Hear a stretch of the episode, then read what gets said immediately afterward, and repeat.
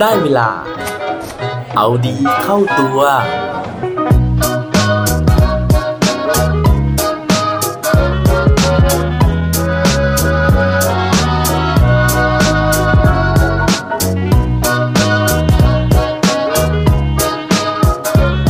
คุณได้รับผลกระทบจากโควิด -19 ไหมครับ สวัสดีครับ พบกับผมชัชวานแสงปรีดีกรและรายการเอาดีเข้าตัว รายการที่จะคอยมาหมั่นเติมวิตามินดีดด้วยเรื่องราวแล้วก็แรงบันดาลใจ เพื่อเพิ่มพลังและภูมิต้านทานในการใช้ชีวิตให้กับพวกเราในทุกๆวัน ช่วงเดือน 2 เดือนนี้นะฮะเราติดตามข่าวของโควิด -19 นะครับแล้วก็ผมเชื่อว่าหลาย ๆ คนน่าจะอดเครียดไม่ได้จากสถานการณ์ต่างๆ แต่วันนั้นก็เป็นความจริงที่เราหลีกเลี่ยงไม่ได้ แล้วก็เราต้องเผชิญหน้ากับมันนะครับ ซึ่งตอนนี้นะฮะหลังจากที่กรุงเทพมหานคร แล้วก็หลาย ๆ จังหวัดเนี่ยเริ่มประกาศให้ปิดจังหวัดนะฮะซึ่งส่งผลให้ธุรกิจต่างๆ เริ่มปิดกิจการเป็นการชั่วคราวทำให้พนักงานหลาย ๆ คนนะฮะคนที่ทำงานหลาย ๆตำแหน่ง ตอนนี้ต้องเริ่มหยุดงานแล้วก็ไม่มีรายได้ ซึ่งแม้ว่ารายได้จะไม่มี แต่ว่ารายจ่ายยังคงต้องมีเหมือนเดิม ไม่ว่าจะเป็นค่าเช่าห้อง ค่าเช่าบ้าน ค่ากินค่าอยู่ค่าน้ำค่าไฟ รวมถึงหนี้สินต่างๆนะฮะที่เราอาจจะเคยไปกู้ไปยืมมาไว้ ซึ่งตอนนี้หลายๆ คนก็อาจจะเริ่มคิดนะครับว่าเฮ้ยวิกฤตขนาดนี้เนี่ยเราจะแก้ปัญหาชีวิตยังไงดี ซึ่งผมเองนะฮะเชื่อว่าทุกวิกฤตทุกปัญหานะครับมีทางออกเสมอ เพราะฉะนั้นเพื่อเป็นการที่จะให้กำลังใจกับทุกๆ คนนะฮะที่เผชิญวิกฤตในครั้งนี้อยู่นะครับ วันนี้ก็เลยขอยกตัวอย่างเหตุการณ์เหตุการณ์หนึ่งนะครับ ของผู้ชายที่ชื่อว่าไมเคิลฮันนาเขาสามารถเปลี่ยนวิกฤตในชีวิตนะฮะให้กลายเป็นโอกาสในการที่จะเป็นเจ้าของกิจการได้ แม้ว่าตอนที่เขาจะเผชิญวิกฤตในครั้งนั้นเนี่ยเขามีอายุมากถึง 47 ปีแล้วก็ตาม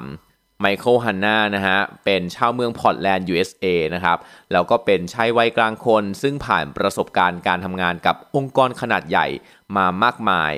ทั้งในฐานะที่เป็นผู้ประกาศข่าวนะครับ จนกระทั่งเนี่ยในตำแหน่งสุดท้าย เขาได้มาจบอยู่ที่หัวหน้าทีมขายโฆษณา ซึ่งทำงานให้กับบริษัทออนไลน์ยักษ์ใหญ่อย่าง Comcast.com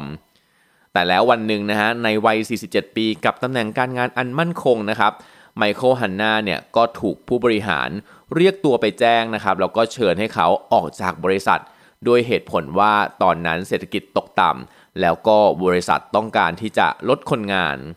ซึ่งพอทราบเรื่องเสร็จนะฮะทางผู้บริหารบริษัทเนี่ยก็เอากล่องนะครับกล่องกระดาษเนี่ยมาวางเอาไว้เพื่อเป็นการบีบให้เขาเนี่ยกลับบ้านเอาดื้อเลยนะฮะ โดยที่เขาเนี่ยไม่สามารถที่จะอุทธรณ์นะฮะหรือว่าต่อรองอะไรได้เลยนะครับ เพราะฉะนั้นไมเคิลฮันนานะฮะก็เลยต้องไม่มีทางเลือกนะฮะต้องเก็บของแล้วก็กลับบ้านไปแบบงงๆ ที่สำคัญที่สุดก็คือว่าที่บ้านของไมเคิลเองก็มีภาระมากมาย เขามีลูกสองคนนะฮะที่ยังต้องเรียนอยู่ มีภรรยาซึ่งไม่ได้ทำงาน แล้วก็มีค่าใช้จ่ายเรื่องรถบ้านแล้วก็หนี้สินอีกมากมายเลย หลังจากที่ตกงานเสร็จนะครับ สิ่งแรกที่ไมเคิลทำก็คือ เรื่องของการที่ออกไปหางานใหม่ โดยที่เขาไม่รีรอเลยนะฮะที่จะเขียนจดหมายสมัครงานโทรศัพท์ไปหาบริษัท แล้วก็ผู้คนต่างๆ ที่เขาเคยรู้จักในแวดวงที่เขาเคยมีประสบการณ์ ไม่ว่าจะเป็นวงการข่าววงการธุรกิจอินเทอร์เน็ตต่างๆ โดยที่เขาเนี่ยยังเชื่อว่าประสบการณ์ที่ทำงานมาอย่างยาวนานนะฮะแล้วก็ connection หรือว่าสายสัมพันธ์ต่างๆ ที่เขามีเนี่ยจะช่วยให้เขาได้งานในตำแหน่งดีๆ แล้วก็เงินเดือนสูงๆทำอีกครั้งหนึ่งแต่ว่าสิ่งที่เขาคิดนะฮะมันกลับไม่เป็นเช่นนั้น เพราะว่า ตอนนี้มันไม่มีใครสนใจที่จะรับไมเคิลเข้าทำงานเลย เนื่องจากว่าเศรษฐกิจมันตกต่ำนะครับ แล้วก็ตลาดแรงงานในพอร์ตแลนด์เนี่ยมันตกต่ำมากๆ เพราะฉะนั้นเนี่ยทุกบริษัทก็เลยหลีกเลี่ยงที่จะรับคนที่ตำแหน่งสูงๆนะฮะแล้วก็วัย 40 ปี รวมถึงมีฐานเงินเดือนสูงๆ แบบไมเคิลเข้าทำงาน ยิ่งเวลาผ่านไปนะฮะไมเคิลก็เริ่มเครียดมากขึ้นทุกวัน เพราะว่านอกจากความผิดหวังจากการสมัครงานแล้วเนี่ย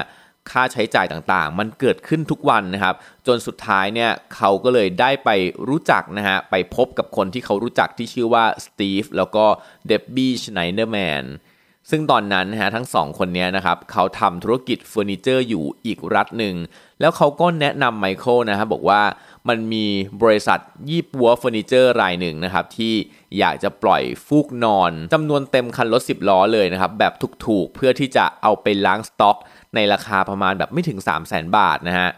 ไมเคิลฟังแล้วก็เลยตัดสินใจทันทีเลยนะครับที่จะร่วมทุนร่วมหุ้นกับครอบครัวชไนเดอร์แมนนี้นะครับ แล้วก็ซื้อฟูกที่นอนมาประกาศขายในเว็บพวกแบบคล้ายๆแบบประกาศ .com thai second hand com อะไรอย่างเงี้ยนะฮะ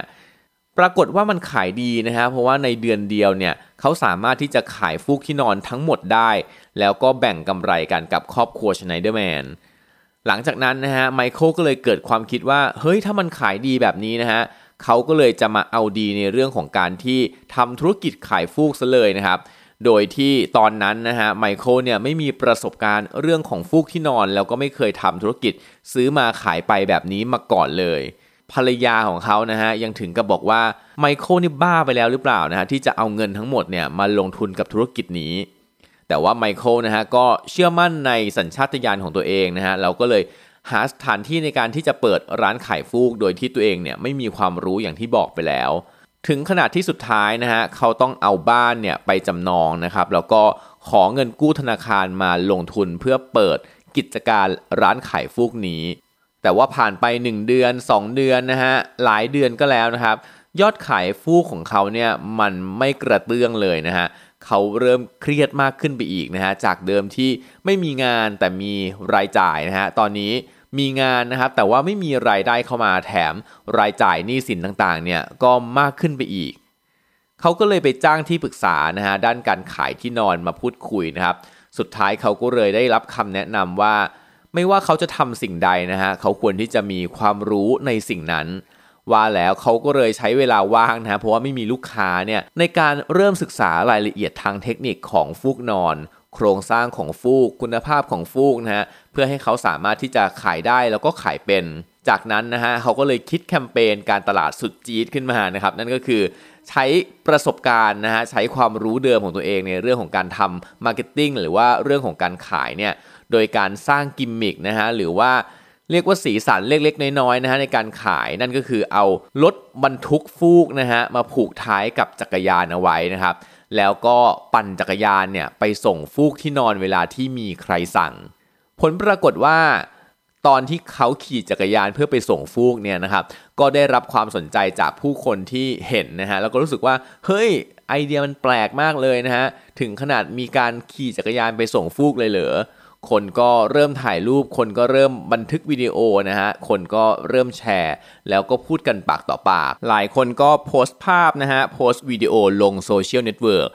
นั่นทำให้หลาย ๆ คนที่ได้เห็นรูปนะฮะ ก็ตัดสินใจที่จะมาเยี่ยมชมที่ร้านเฟอร์นิเจอร์ของเขานะฮะ ในฐานะที่เป็น landmark หรือว่าที่ที่ต้องมา check in นะฮะซึ่งพอมาแล้วเนี่ยก็บางคนก็เริ่มดูฟูกดูที่นอน แล้วก็นั่นเป็นเวลาที่ไมเคิลฮันนาได้ใช้ความรู้ที่เขาสั่งสมมานะฮะในเรื่องของการที่จะพยายามเป็นผู้เชี่ยวชาญเรื่องฟูกเนี่ยก็เดินเข้าไปแนะนำเทคนิคอีกอย่างหนึ่งของเขาก็คือการที่เขาปล่อยให้คนที่มาเยี่ยมชมเนี่ยเดินดูตามสะดวกสบายนะครับแล้วก็เข้าไปในยามที่ลูกค้าของเขาเนี่ยต้องการคำแนะนำเท่านั้น